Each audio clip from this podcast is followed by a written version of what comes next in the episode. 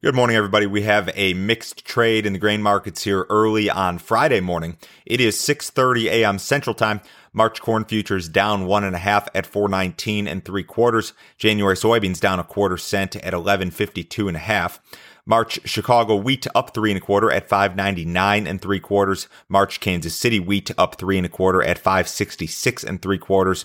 March spring wheat up one at 563 and a half. Yesterday's USDA report was mostly neutral. The report featured no major surprises, very few adjustments. The U.S. corn balance sheet was left totally unchanged. Um, there was one adjustment made on the U.S. soybean balance sheet. USDA increased its projection for soybean crush uh, for the marketing year by 15 million bushels, which resulted in a decline to the carryout, which was expected. The uh, uh, wheat, nothing real exciting there. I think USDA increased its export projection by a little bit. The uh, maybe one of the most interesting things here is that you know the soybean situation here in the US remains very tight.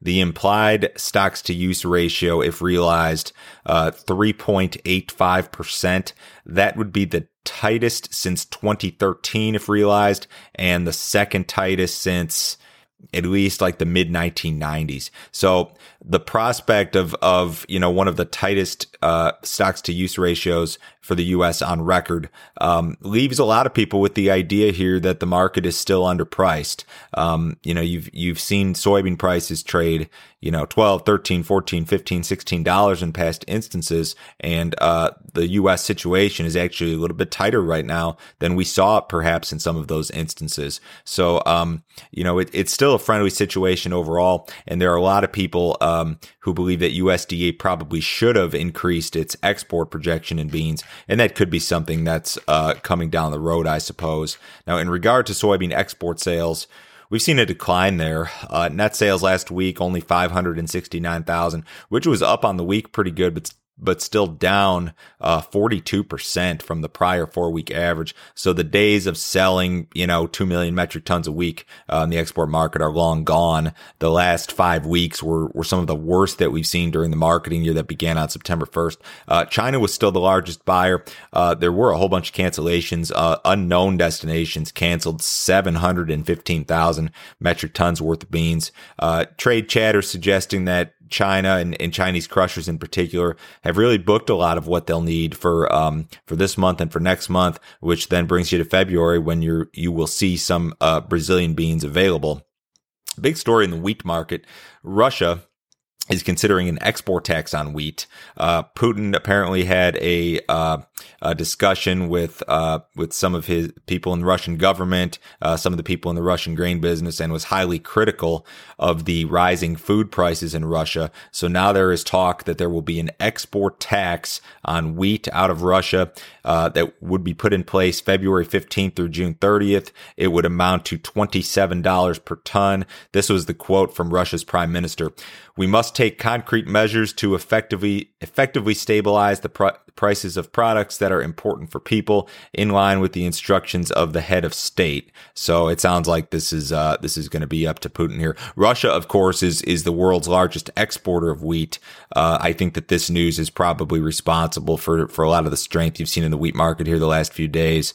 Um, keep in mind, I think it was just a, a, week ago, maybe not even a week ago, we were talking about Russia potentially increasing uh, some of these these quotas that already exist. So uh, that's a, a, potentially friendly factor. No final decision has been made early this morning. Uh, perhaps we'll hear something over the weekend, but the wheat market's higher again uh, this morning drought continues to build across the U.S. southern plains and, and really the northern plains too, and even into, into the western corn belt.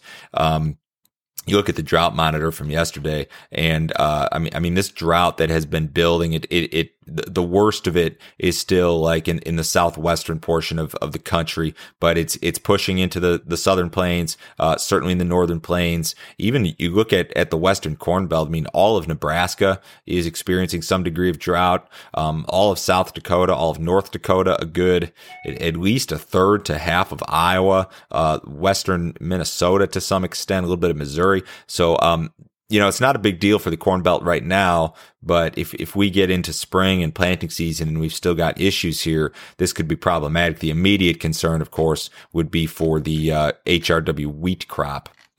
Cattle market was higher yesterday, uh, 50 cents to about 90 cents up. Feeder cattle up marginally as well. Uh, cash cattle has slipped. I think the majority's been 107 this week, but there was some trade, I think, in the Western Corn Belt as low as 103 or 104.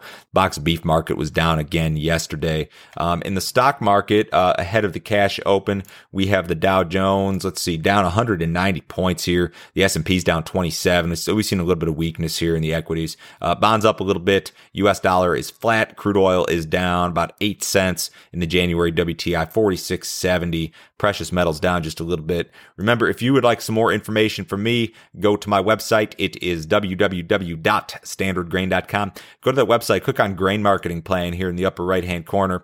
You can sign up for my uh, newsletter and subscription service for $49 a month. I'll let you know exactly how I'm marketing grain every business day. I send my email out at 6:30 Central Time in the morning. Um, there's a text message service that goes along with that. I'll let you know when, how, and specifically I'm pricing corn, soybeans, and wheat. I'll let you know when I'm rolling sales, capture and carry. Any of that sort of stuff is included and tracked on a daily basis. Uh, so certainly check that out if you're interested. Um, everybody have a wonderful weekend. Remember on Monday night, I'll be doing a live stream. Uh, we'll be talking about ethanol. I'll talk more about that on Monday. Uh, be Monday night at seven o'clock. So make sure you tune in for that. Have a great weekend and, uh, we'll talk to you on Monday.